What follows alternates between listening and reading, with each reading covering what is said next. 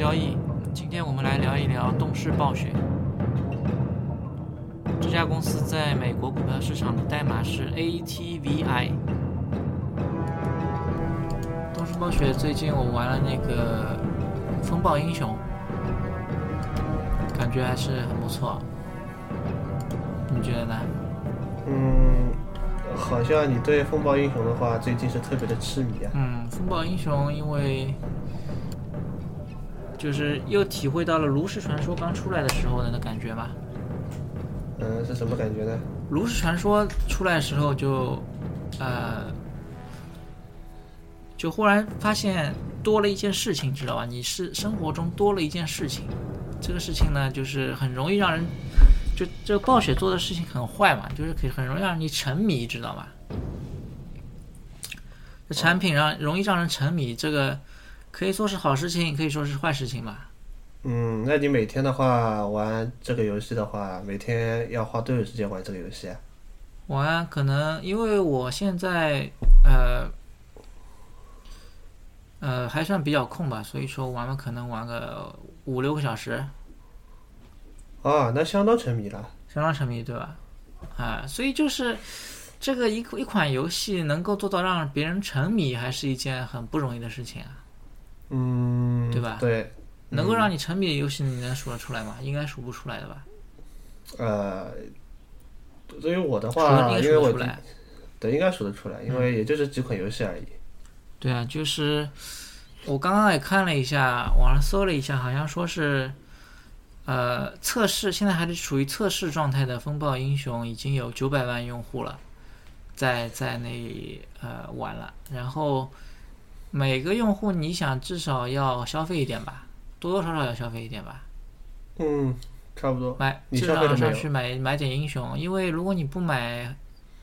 不买英雄，不买那个什么强化经验包的话，那个你你英雄很少，而且就是没法进入一个呃联赛模式嘛，没法、嗯没法爬天梯。所以说，至少你花个两百多块钱要花的吧，两三百块钱应该要花的。呃，但是风暴英雄的话，好像英雄的话还是有点贵啊。对啊，但我觉得我因为其他两个游戏我还没玩过，其呃什么英雄联盟和那个呃 DOTA 二，DOTA 还没玩过，所以说呃没法比较。但是我觉得玩下来觉得这个一个英雄就是一种游戏，就是一个游戏，一个英雄就是一个游戏。然后你玩不同的英雄呢，啊、体体会到的乐趣是不一样的。可能每个人适合不同，呃，因为每个人个性不一样嘛，对吧？可能适合不同种类的啊游戏模式。有的人喜欢是冲在前面，有的人喜欢在后面，然后放冷枪，对吧？嗯打游击战，有的人嗯喜欢正面战，有的人呢喜欢怎么怎么样，就是当然，呃，呃，每个人想要找到自己的最适合的一种游戏类型，就要找一个要要把这基本上都要玩遍嘛，多玩一圈，各种英雄英雄都玩一圈，然后呢，能够找到自己最合适，但是你也可以体会体会，就是不是很合适的，呃，不是很符合自己个性，但是呢，依然有很多乐趣在里面。呃，应该是风暴英雄的话，它每个英雄的话都有很多种玩法，因为它的英雄，因为它英雄的话，呃，那个技能和天赋的选择是非常多的，尤其是它大招的话是在你的大招可以让你在那个最后的时候，让你有两种大招当中选一种，让你在每一个英雄的使用方面呢都有某些的取舍，所以说我觉得这点还是做的挺不错的。对，就是说，呃，每一个人物他你至少有两种路线，对吧？两种打法，两种路线，至少有两种吧，有的有可能有三种。那么我想问一下，就是英雄联盟和 DOTA 二有没有这种情况？就是说，呃，英雄联盟的话是和 DOTA 二的话，DOTA 二我也没怎么玩过啊。嗯我主要是说英雄联盟吧。英雄联盟的话，它就是说英雄的技能是一样的。嗯，呃，如果你要让这个英雄有不同的玩法的话，你是要在装备方面有所取舍。啊，通过装备来选择发展路线，对吧？对的。但是目前来看的话，就是因为呃这个游戏已经出来了很多年了嘛，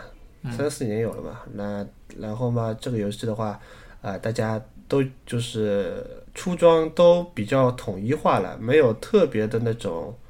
呃就是说那个我想比如说我这个英雄是玩肉的，然后我去玩输出，这种情况已经是。呃，非常少了，除非就是说有哪些什么高手，然后把这个英雄开发出来，嗯，然后才会有更新这样的玩法。那其他的话呢，就是说玩法的话呢，基本上已经是比较固定了。就是说，呃，设计师就是游戏设计师嘛，他在就是说设计路线的意图的明晰不明晰这方面，说是暴雪是。一目了然的，对吧？他已经把科技树给你列出来了，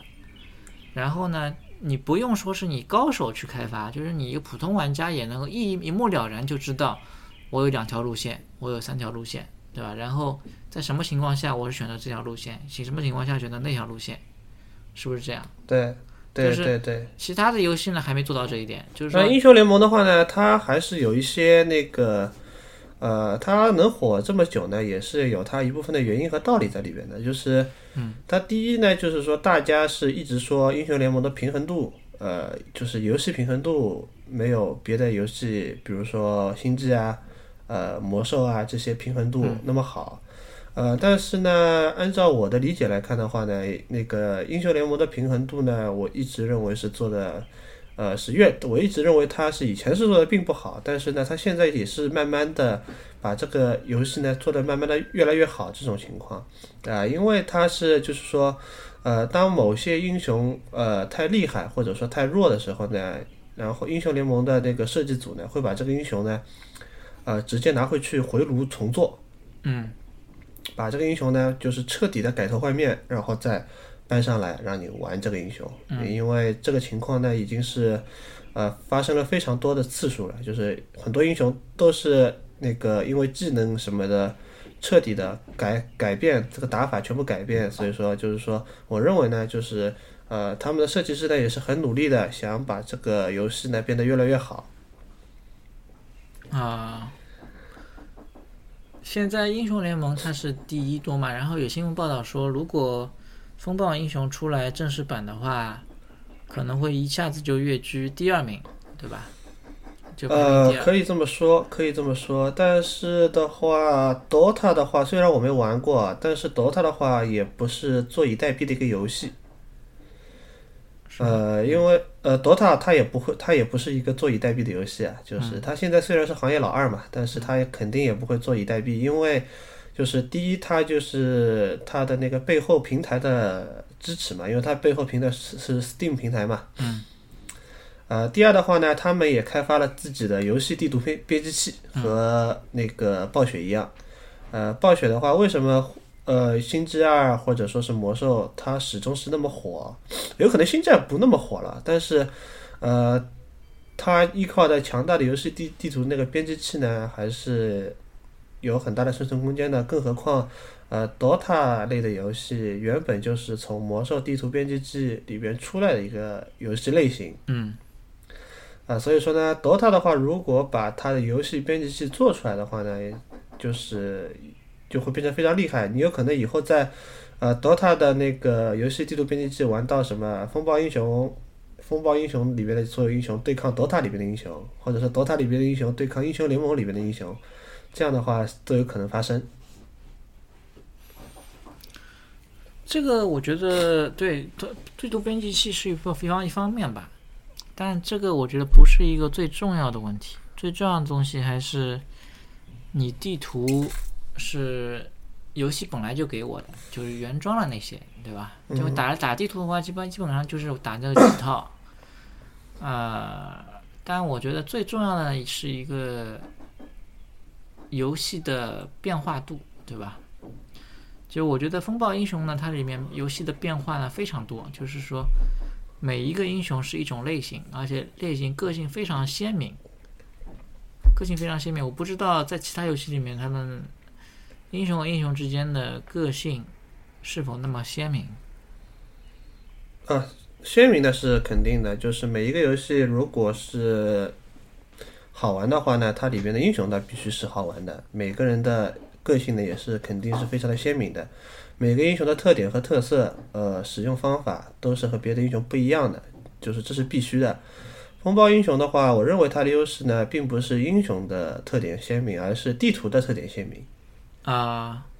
它每一张地地图，对它每一张地图的话都有不同的玩法，嗯，因此就会导致你每一张地图，呃，必然有一些强势英雄和弱势英雄，因为这是这个英雄很有可能很适合这个地图，但是不一定适合那张地图，因为地图模式的不一样，所以说呢，你如果选择到了一个强势的或者是弱势的英雄的话，你会针对每一个地图啊、呃来使用不同的打法。嗯所以说，我认为风暴英雄地图模式呢是啊、一个非常重要的模式，因为它第一，它把它的地就是不同种类的地图放到了那个你的天梯联赛上，就是说你如果想把你如果你想把自己的分数打得高一点，你想闯到更高的段位去，那你必须就是要把自己啊、在每一张地图的使用，每一个英雄的使用都会都必须非常的清楚和了解。那么像英雄联盟的话，它地图的个性就没有那么的突出，对吧？对，地图个性就英雄联盟的话，就是说它就是有很多娱乐性的地图，但是它的个性就不不是个性，就是它的竞技地图只有一张。啊，那我觉得暴雪的胜算还是有啊。呃，怎么说呢？这暴雪的话，它的优点也是它的缺点吧。为什么是缺点呢？地图、嗯地图那个设计的很精心啊。呃，它第一是地图设计很精心了，第二是其实它有它自己的缺点嘛，因为第一它就是完全把那个原来的呃 MOBA 类的游戏的一个机制全部革命掉了。嗯对，它取消了经验，它取消了金币，它取消了装备，完全是靠天赋，呃，来强化你的英雄。嗯呃，而且还取消了那因为取消了金币，所以说呢，你在线上的一些呃打小兵啊这种东西，就是说靠打小兵来赚钱，这种已经是没有了。还有的话就是每每一个就是英雄的那个经五个英雄大家经验共享，也导致呃暴雪有可能是它的一个缺点之一啦。因为它这样一弄的话，第一就是说你不会就是因为刚上手这个游戏而买不来装备，买不来这个东西，被被被被队友骂，你会觉得这个游戏你无所适从。嗯，那个这个缺点已经是没有了，就是所以说呢，风暴英雄的话对新手的那个友好度是非常高的。嗯，就是说你什么游戏没玩过，你突然玩这个游戏，你玩了两三盘，你就会立刻适应这个游戏。嗯，这是它的优点。对啊，但是它但是它的但是它的优点呢，也有可能会变成它的缺点，就是别人会觉得，呃，没有金币，呃，没有没有装备，我怎么体现我的厉害？而且你的经验是共享的，我不能用我不能用一个人的呃实力来去把整个队伍能带领整个队伍取得胜利，这也是不行的。这个怎么说呢？这个我觉得是好事情啊，就是因为团队配合嘛。这个这个游戏就是玩的是团队配合嘛。每个英雄其实都有他强的地方，有他弱的地方，对吧？有他强的地方，有他弱的地方。你是靠，就是说强和弱的地方都是很明显的，对吧？比方说前面的坦克，对吧？啊，就是肉盾，肉盾的话输出不行，对吧？攻击不行，但是呢。他的那个血量足，站得住，对吧？呃，他他的问题不是在于这里啊，他的问题是在于我如果是一个非常厉害的人，就是我自己的经验和操作非常好，你当然可以体现出不，你先你先听我说啊，就是说这种游戏这种类型的游戏，它是一个非常就在现在各种游戏模式里面，我认为是一个非常先进的游戏模式啊。就是比方说它集合了几种啊，就是以前不是有暗黑破坏神嘛，对吧？暗黑破坏神其实它最有劲的地方是一个 PK 的一个，呃，一个模一个一个游戏嘛，对吧？PK 的玩法，但是呢，又不是暗黑破坏神的最主要的玩法。但是最有趣的其实是 PK 嘛，就几个人，然后杀来杀去，对吧？但是它这样玩的人很少，对吧？而且我需要练练就一个角色，我需要花很多很多时间。在里面练就一个我想要的角色，对吧？通过不断的打怪啊，什么什么什么的，暗黑破坏神就是这样，在几年前就就已这样，但是它最核心的东西还是互相打，就人和人之间的 PK，甚至团体 PK，、嗯对吧？而且是要配合的。暗黑破就是说，现在风暴英雄基本上就是一个暗黑二、暗黑三的一个 PK 版，或者说是魔兽世界的一个 PK 版，对吧？对，我玩魔兽世界的话，主要也是去 PK 的嘛，对吧？对魔兽世界，就是说他们认为，就是很多人认为，就是风暴英雄它有点不像传统的 MOBA 类游戏，他认为呢，就是有点像魔兽世界里面的战场模式。啊，就人少一点，对吧？对，所以说呢，我就是也有一些人认为呢，就是说风暴英雄呢，有可能是和英雄联盟还有那个 DOTA 呢，它是一个，并不是一个那个竞争关系，而是不是直接的竞品嘛，而是就是差差异化的差异化竞争，并不是传统的已经是传统的一个风暴英雄的一个游戏了。没有，我觉得魔把它在革命革魔把的命呀，对吧？游戏游戏性、乐趣性，就是说，比方说我玩暗黑破坏神吧，对吧？我为什么去玩暗黑破坏神？不是为了说是刷怪，不是为了说是一呃冲关，对吧？一遍遍一遍一遍打这个剧情，不是为了就是，而是为了我能够把我的角色变得更强，然后在人与人的战斗中呢变得更强，对吧？目的是这个，对吧？目的还是与人与人之间的战斗。呃，我为什么不玩魔兽世界？因为魔兽世界你也要练级嘛，对吧？练级练很长时间，达到一个很强的状态，可以去跟别人打了。但是我达到这个状态之后，可能就不玩这个游戏了，对吧？最终目的没有达到，风暴英雄就把这个目的呢就给拉直接拉出来了，说你就是这个目的，让你玩，然后非常轻松的体会人与人之间战争斗的配合争斗的一个乐趣。我觉得是把这个他们以前所有做的这种角色扮演游戏里面的最精华的部分给提炼出来了。这个游戏出现其实已经等了十几年了，嗯，对吧？我我我认为是等了十十几年，就是有了这个游戏之后，可以不去玩魔兽世呃魔兽世界，可以不用去玩那个暗黑三了。我我是这个意思。同时呢，就是说这个游戏模式是一个，我认为是一个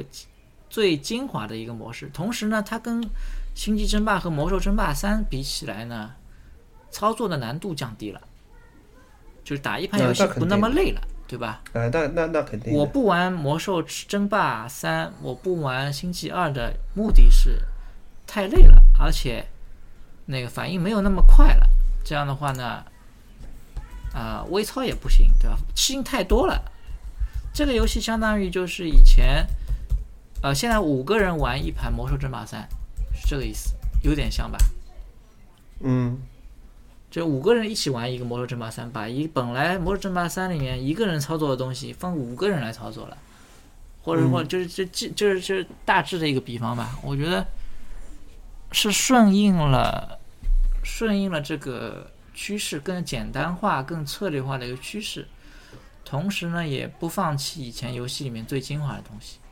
把几几款游戏里面的最精华的部分都集中到一个里面去了。而且它最要命的一个优秀优秀的地方就是打一盘时间短，二十分钟解决问题。嗯，对，对它就是最优秀的地方是，的确是它的节奏快和游戏短。嗯，那就是，呃，我在呃有时候我会刻意的问一些我的朋友啊什么，问一些他们一些有趣的现象，就是我会发现一个非常有趣的现象，就是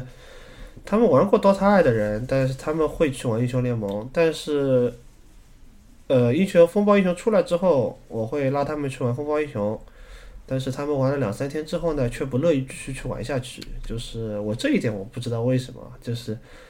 的确是我认为，我就我我就认为他们，我就说他们为什么不玩，他们就说不好玩。不好玩在哪里呢？嗯，就是呃，我问他们哪里不好玩了，我说这个游戏第一是暴雪出的，因为他们也是暴雪暴雪粉嘛，因为他们也玩魔兽世界和炉石传说的嘛。嗯。我问他们为什么不玩，他说第一，他说呃太无聊，什么叫无聊呢？就是不停的只有不停的打团战、打团战、打团战。太累，对吧？呃，第一不是不是太累了，就是不停打团战就好无聊。就是说，因为不停打团战，所以说呢，他不能，他们认为不能 carry 自，他们不能 carry 队伍。什么叫 carry 队伍啊？就 carry 的意思就是说，那个比如说五打五，然后就传统游戏五打五，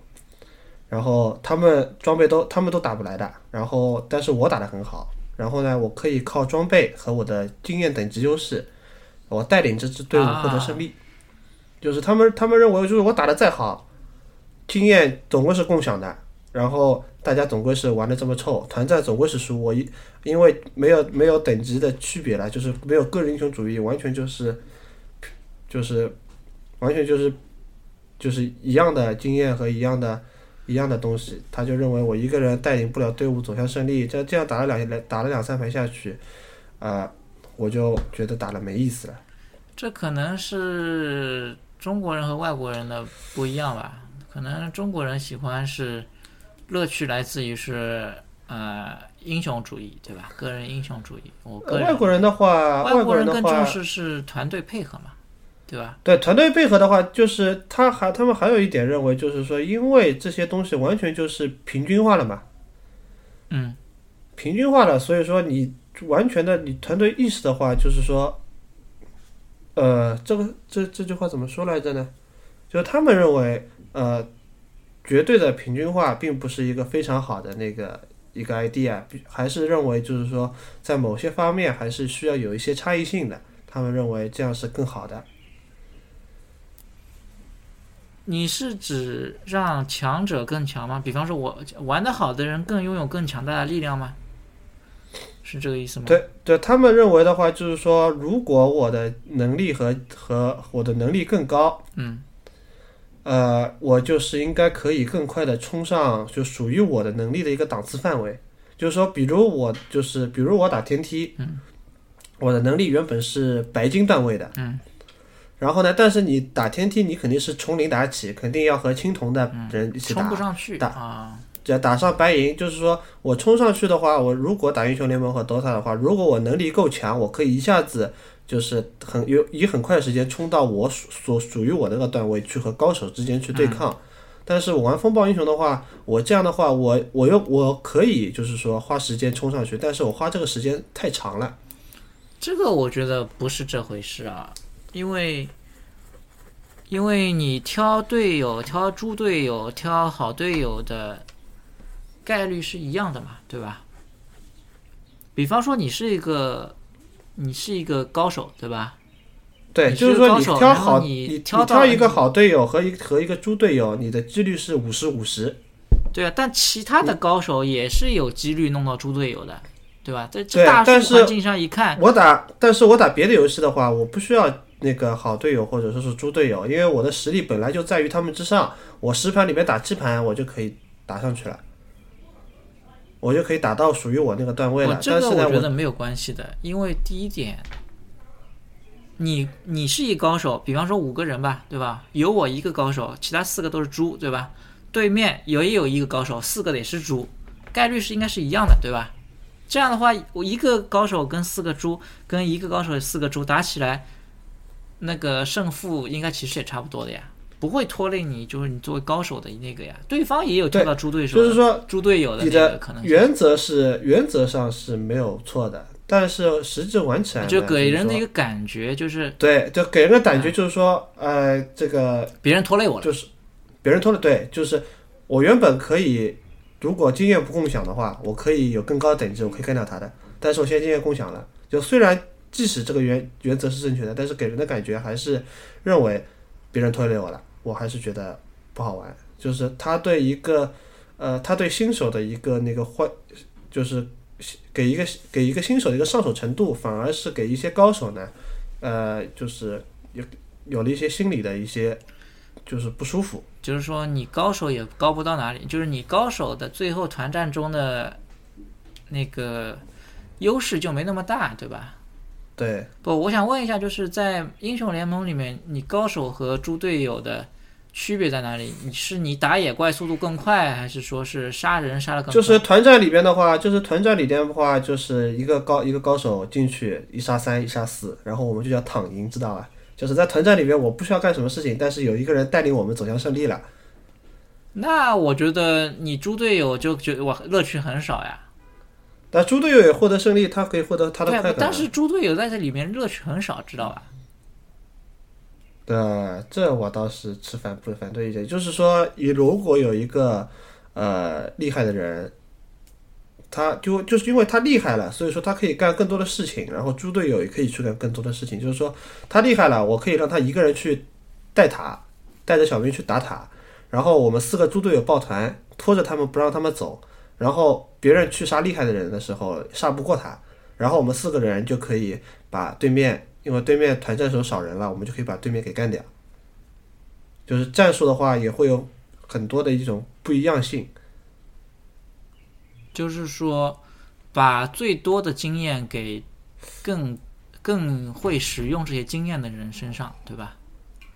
就是说对，，而且就是说，因为我们因为我打英雄联盟的话，我们也我们也知道嘛，就是说，如果这个人，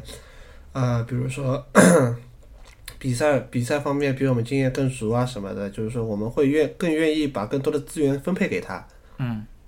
然后让他去带领队伍走向胜利，嗯，然后我们就去做我们配角该做的事情，就是主角和配角的关系。就是，就是风暴，就是风暴英雄的话，就是都是配角，没有主角，没有人是英雄，也没有人是狗熊，大家都是一样的人，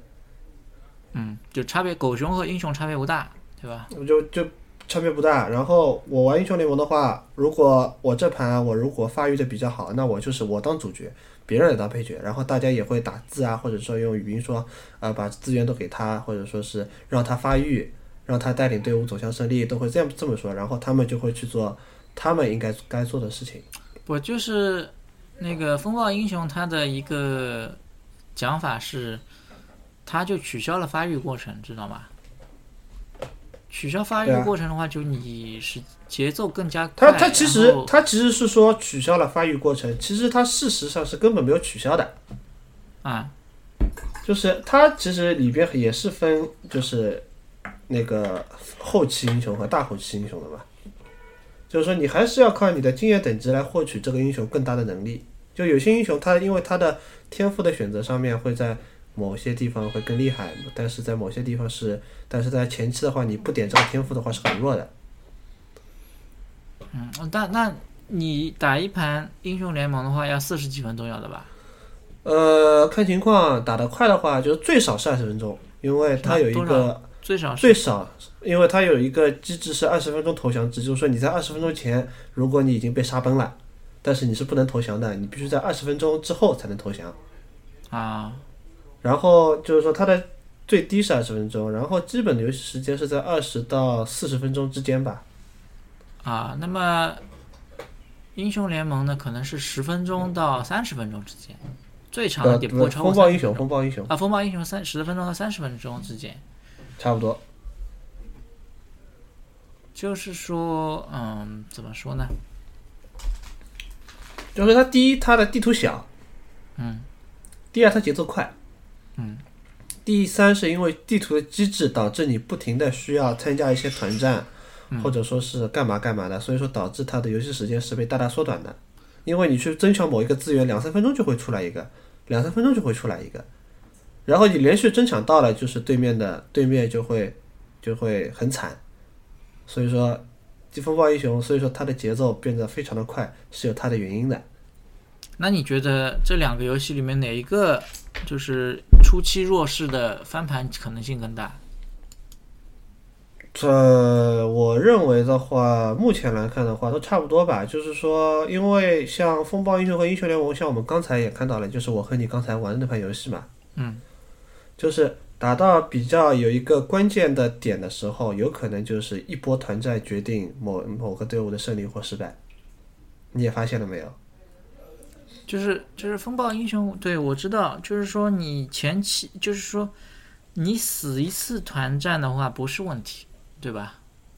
对，但是你在某一个关键的 point，你某你你你你们的队友的配合失误，导致了你的团战的一个整个一个团灭，会导致或者就是说呃，不先或者就是是这么说的，是这么说的，就是说一个游戏打的打到越后期，就大家越厉害，等级越高的时候，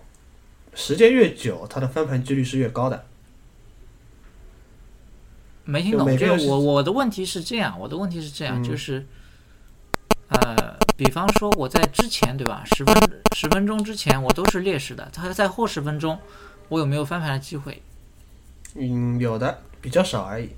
就是哪个在哪个游戏更大一点？差不多吧。差不多，这方面差不多，对对吧？你就是说，你反而就是说，你风暴英雄玩到四十分钟了，我英雄联盟玩到六十分钟了，翻盘的几率反而会大。那不哪个哪个几率大？就风暴英雄大还是英都会大雄联，盟大？就是因为风暴英雄的话节奏比较快，基本上你十几分钟、二十分钟的话，你所有的英雄都已经满级了，技能也基本都学满了。然后英雄联盟的话，你玩到四五十分钟、五十分钟以后，你的装备也也会全满了，就是说大家满装备、满状态打满装满装备满状态。那风暴英雄呢，差不多是二三十分钟，就是说你时间拖得越久，大家双方的差距是越近的。嗯，因为你的钱，第一英雄联盟你的钱花不出去了，因为你装备全满了。风暴英雄的话是你没有技能可以学了，都都点满了天赋，呃，那个天赋都点满了，所以说呢，玩到越后期你的翻盘机会是越大的。所以说这些还是差不大多。差不大多，就是翻盘的可能性都是差不多，对吧？对的，好，那我觉得，我觉得它的优势呢，所以说我总结一下啊，风暴英雄相比英雄联盟，它的优势呢就是地图的变化，就是就游戏模式的变化，对吧？第二呢是喜欢团队配合的人更喜欢风暴英雄，对吧？对对第三点呢，就是，呃，它的游戏时间短，战斗激烈，对吧？喜欢玩 PK 的，更喜欢玩 PK 的，就是那就玩这个。还有就是最大的优点就是什么？就是什么？就是那个对于游戏人物的熟悉度，对吧？这些人物全对是十几年以来陪伴我的这些人物，我都是啊还有一点是，还有一点制约暴雪那个风暴英雄的发展。上次我听过别人说过一个观点，我觉得非常有趣，嗯，就是责任的推卸。啊，呃，就是说你在英雄联盟为什么就是说呃星际争霸二和魔兽三，就是他给我的观点是，并不是因为我的操作难度更大，所以说我不去玩这个游戏，而是因为这盘游戏我输掉了。我玩魔兽魔兽争霸或者说玩星之啊，因为我这盘输掉了，因为我没人没有人可怪，因为是自己的失误导致了我我输掉了，啊，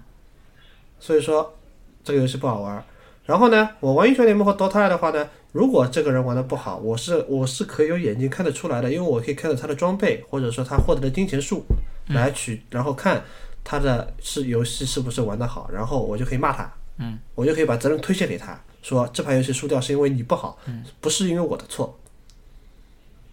不，这个就是 这个就是很低级的东西，知道吧？对，但是就是但是这是就是有一个原因的，就是他他他们也认为，就是风暴英雄有可能会不好玩的原因是有没人玩，有有些人不喜欢玩的原因是因为他的经验共享了，因为他大家都一样了，所以说他的责任不好推卸，因为他看不出谁打得好，谁打得不好。这个太幼稚了呀！这个太幼稚，不就是说这是中国人最就是说中国人的一种劣根性，知道吧？出了事情之后，先推卸责任，或者是追究责任，对吧？对找责任。但是呢，你作为一一盘游戏，它一个不是一个实际工作中的失误，或者说什么只只是个游戏嘛，对吧？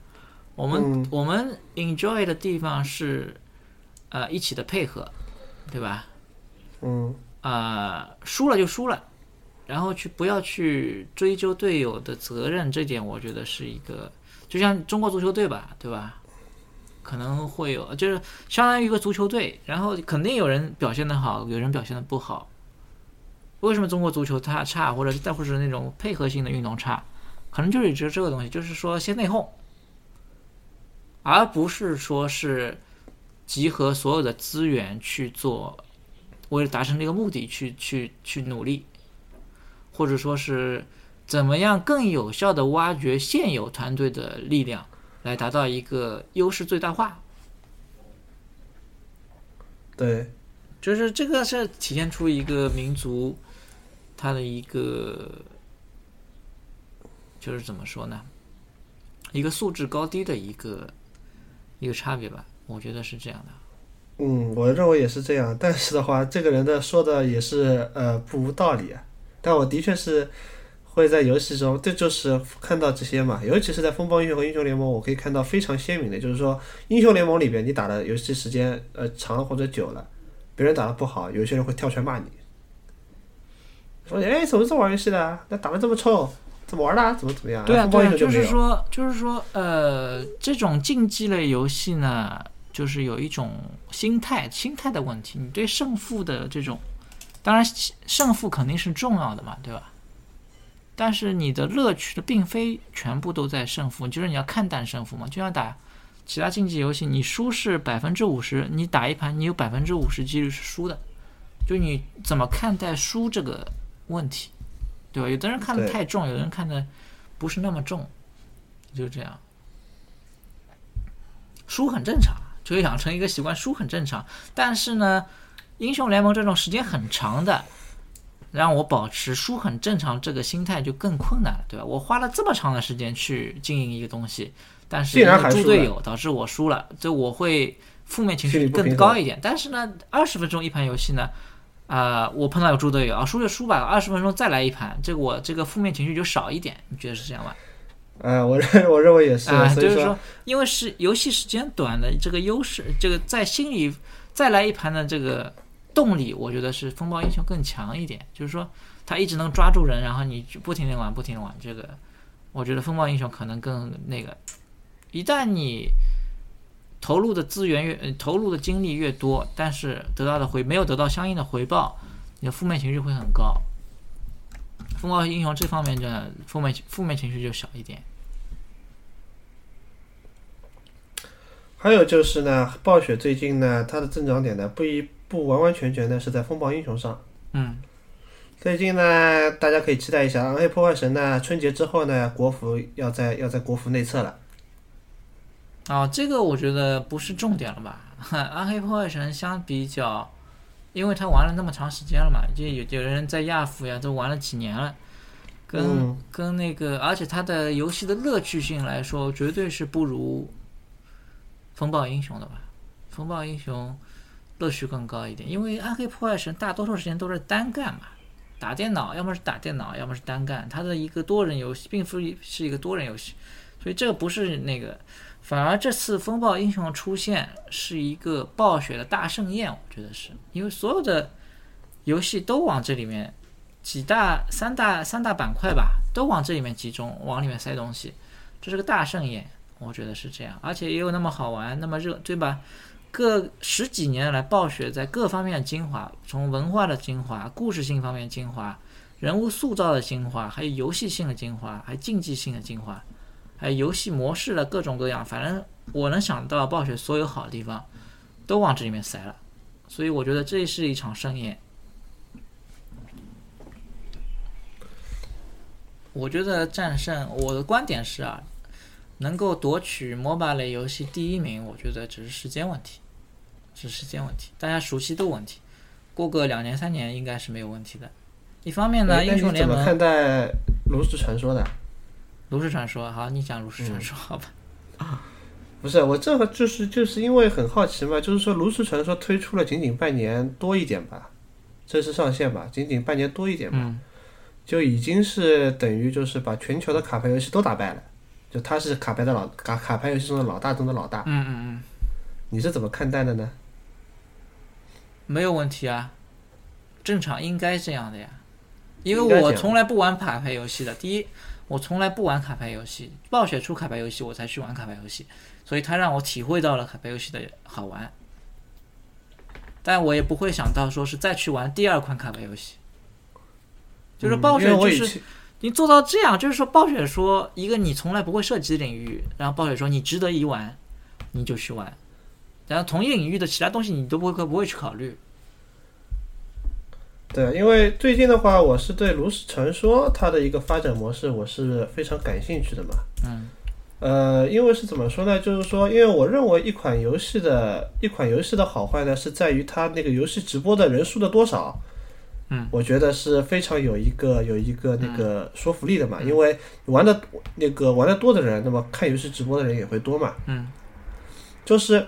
呃，非常让我感到吃惊的就是，原本的话，游戏直播平台的话，一基本上看的多的游戏是呃英雄联盟啊，嗯，呃或者是 DOTA 这样的游戏，嗯，但是最近呢，你炉石传说就是就等于一颗冉冉升起的星星嘛，嗯，它的一个直播，别人看炉石传说直播的人数，有时候会比 DOTA 二更多。啊，但我就觉得呃非常的有一些不可思议嘛，因为照道理来说的话，炉石传说的竞技性是肯定比 DOTA 二小的，嗯，但是会有这么多人看和去玩，我认为是呃一个非常那个不错的一个选那个不错的一个怎么说效果吧。第一点呢，我认为是轻松嘛，就是炉石传说非常轻松。第二点，它的乐趣非常非常高。虽然说它竞技性可能是不如他们，但是乐趣非常高。就你打出几张牌的一种组合拳，打出来的话，一种嗯、呃就是非常就一就是啊、势如破竹的一种爽快感，很很非常强。嗯而且这轻松嘛，就轻非常轻松，时间又短，十分钟一盘，对吧？十几十十分钟、十五分钟一盘，非常轻松。所以说玩的人多是绝对是肯定的，对吧？看的人也就多起来了。所以说呢，我认为就是说，呃，虽然就是说我现在对风暴英雄呢，并不是一个呃持一个非常乐观的一个态度嘛，因为呃炉石传说的话，它的一个竞争对手的话是就没人可以跟他竞争得过的这种感觉。嗯。但是呢，风暴英雄的话呢，它的一个一个竞争对手呢，两只老虎呢都非常大。对，这个不是问题啊！大老虎，大老虎，像什么苹果出来的时候都是大老虎啊，诺基亚、摩托罗拉、LG、三星都是大老虎啊，但是后来都被摆平了嘛，对吧？大老虎大不要紧，我后发其实有后发的优势嘛，嗯只要你东西好，那些老鼠老虎是很容易被打败的，而且是兵败如山倒。我觉得，我觉得暴雪花那么长时间才推出一个在他后院里面发生的一件事情，他是观望了那么久那么多年才重拳出击弄出来，是一个蓄谋已久，而且是把很多很多精力全部投注在里面，是一个必须要战必呃战之必胜的一个一个一步棋吧。在目前来看，我觉得很有这个很有这个可能性重夺这个竞技类游戏霸主的一个地位。我觉得是这样的，你可以看一年之后，可能可能最流行的竞技类游戏可能会是《风暴英雄》。我有这个，我我现在就是啊、预测是这样，预测是这样。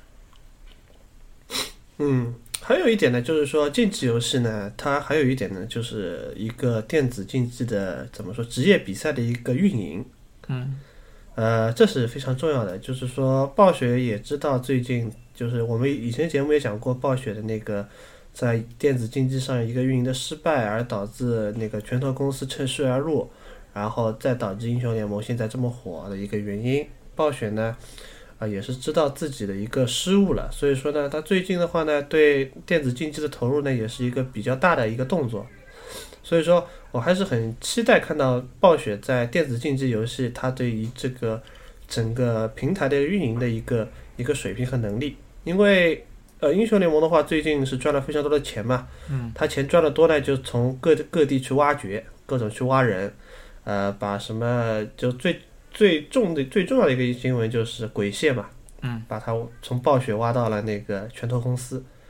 所以说我觉得我非常期待的就是说，呃，暴雪如何和拳头公司去对拼它的一个电子竞技的一个运营。因为现在的话，呃，暴雪的话，大幅大部它的一个游戏那个电子竞技的一个运营情况是这样的，就是说自己主办一个运营运营的那个比赛，应该是叫 WCS。嗯。呃，它主要的话，现在来说的话，主要还是《星际争霸》的一个电子竞技游戏。呃，然后的话，像《炉石传说》啊这些，就是说都都还有《魔兽世界》的一些 PK 啊，都已经算是门类里面算比较小的一个一个东西。然后每年会在暴雪嘉年华呢做一个世界性的总决赛。呃，然后呢，它一些别的游戏呢，都是在那个就是依靠第三方的那个游戏平台。然后再做的嘛，就比如说那个 IEM，IEM 的一个决赛，它 IEM 的话是英特尔主办的，还有类似于已经关掉的 WCG 啊，或者说是像别的一些游戏啊，就所以说就是暴雪的话，它的一个游戏比赛的一个运营呢，大部分是靠第三方的，嗯，而不是靠自己的，嗯，然后的话呢，那个拳头公司呢，他做了一个非常牛牛比较厉害的事情，就是他把整个一个呃，英雄联盟的一个职业圈的一个氛围呢，做得非常的好。嗯。呃，第一就是全球性的一个地区性的联赛嘛，就像英超啊、那个意甲这样的这样的比赛。然后，每年到决赛了，决出每个地区决出前几名，然后跑到世界去做世界的总决赛。嗯。这样的话呢，就是导致呢，就是说大家玩的人非常多，呃，就是大家看的人非常多。哎呀，今天中国队打韩国队啊，我们一定要支持中国队，怎么怎么样，怎么怎么样。嗯。然后就是像那个 DOTA 的话呢，呃，Valve 呢也是做出了非常多的努力的，比如说那个总决赛的三千万奖金。嗯。所以说就是一下子就是把整个的原本暴雪的话在做电竞方面的话是它的一个氛围呢是。是应该说是全球最好的，但是呢，新来了两家人呢，他们赶超了暴雪，反而比暴雪做的更好。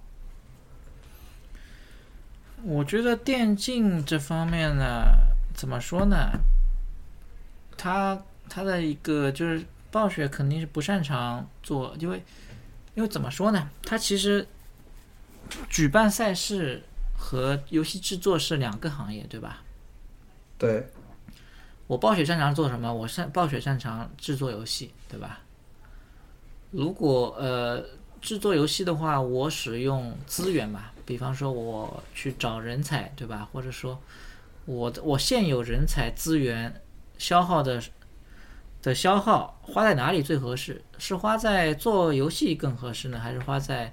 办赛事更合适？个产出更高一点？肯定是办办呃做做游戏更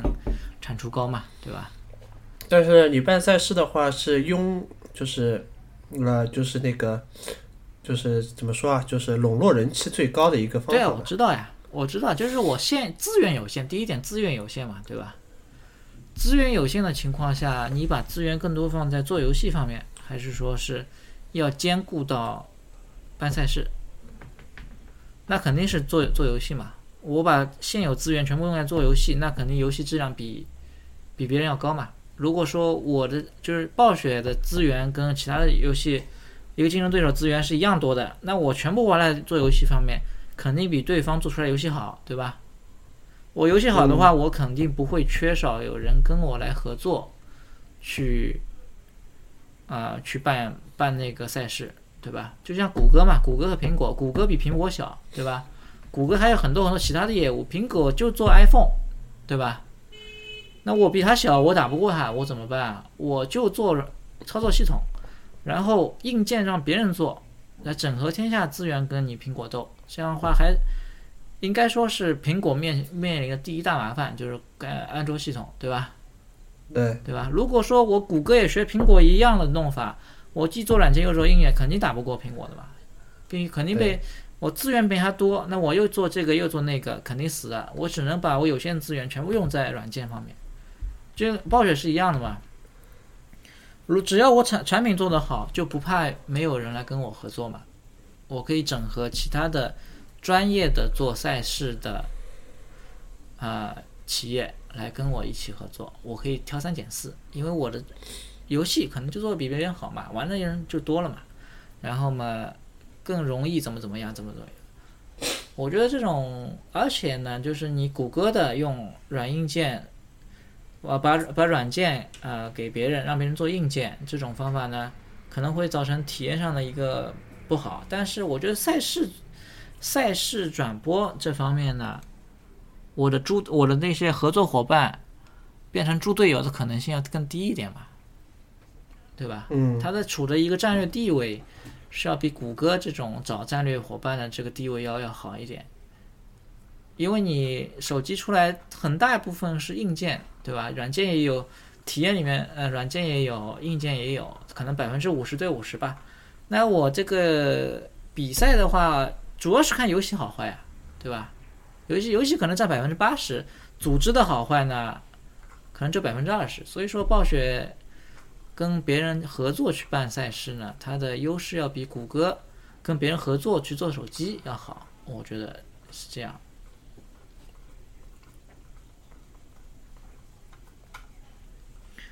所以说，那差不多了吧，讲了一个小时了，对吧？一个嗯，小时。你可那今天就讲这个吧，以后再讲别的。好啊，今天就讲一个主题。目前来看呢，现在暴雪的价格呢，这这这是他最近发了个季报，季报呢说是他因为美元的一个上涨，导致他的一个业这个利润呢，利润利润不行，对吧？我看了这个报告，然后利润呢不行，呃，他也说呢，这个货币原因呢可能会成为一五年呢也是，也是一大一大问题，因为美元在上升嘛，对于美国企业来说是不好的。呃，还有一个问题呢，就是，呃，新的两个游戏，一个《炉石传说》，一个《风暴英雄》，他们的收入并不像以前传统游戏卖多卖卖游戏就直接把钱回收了，对吧？这个是靠不断的那个后续的收入，比方说是买皮肤呀、买买英雄啊，或者《炉石传说》买卡牌啊这种持续性的游戏的收入来获得。所以说，呃，虽然说它的收入增长了并不那么高，但是未来的可持续性呢其实增强了。所以未来游戏收入增长呢是可以可以期待的，而且会更稳定一点。就是说，呃，它现在的更多的游戏是在分担魔兽世界作为一种稳定收入来源的一个负担，所以以后会有更除了魔兽世界之外，可能会有更多的稳定收入来源的一些，而不不发不是爆发性的，而是更多的稳定性收入来源。啊、所以说呢，未来还是非常看好它的金字招牌呢，目前还没有倒，还是能够使人沉迷。就是说，沉迷当然不太好听嘛，对吧？但是确实是这样，它做出来一个东西就能让你沉迷，嗯，对吧？所以这个金字招牌还在，没有倒。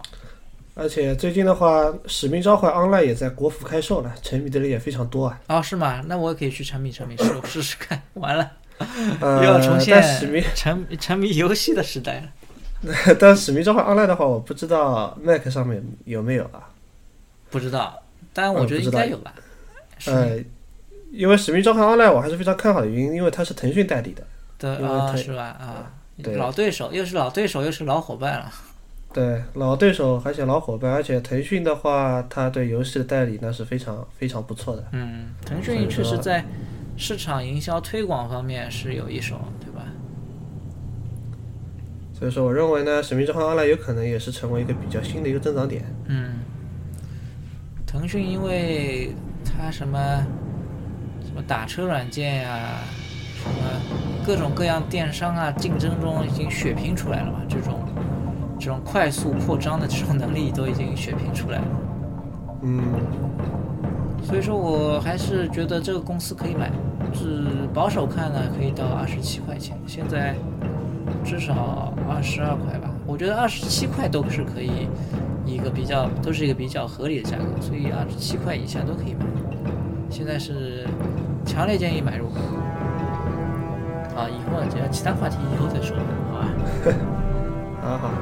好，那我们那就我们再去准备准备杜比，更多的准备准备杜比微软的一些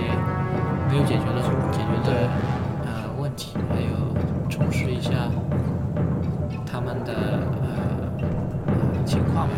然后信息，然后我们再做下一期节目，好吧？好的，好，再见。嗯，拜拜。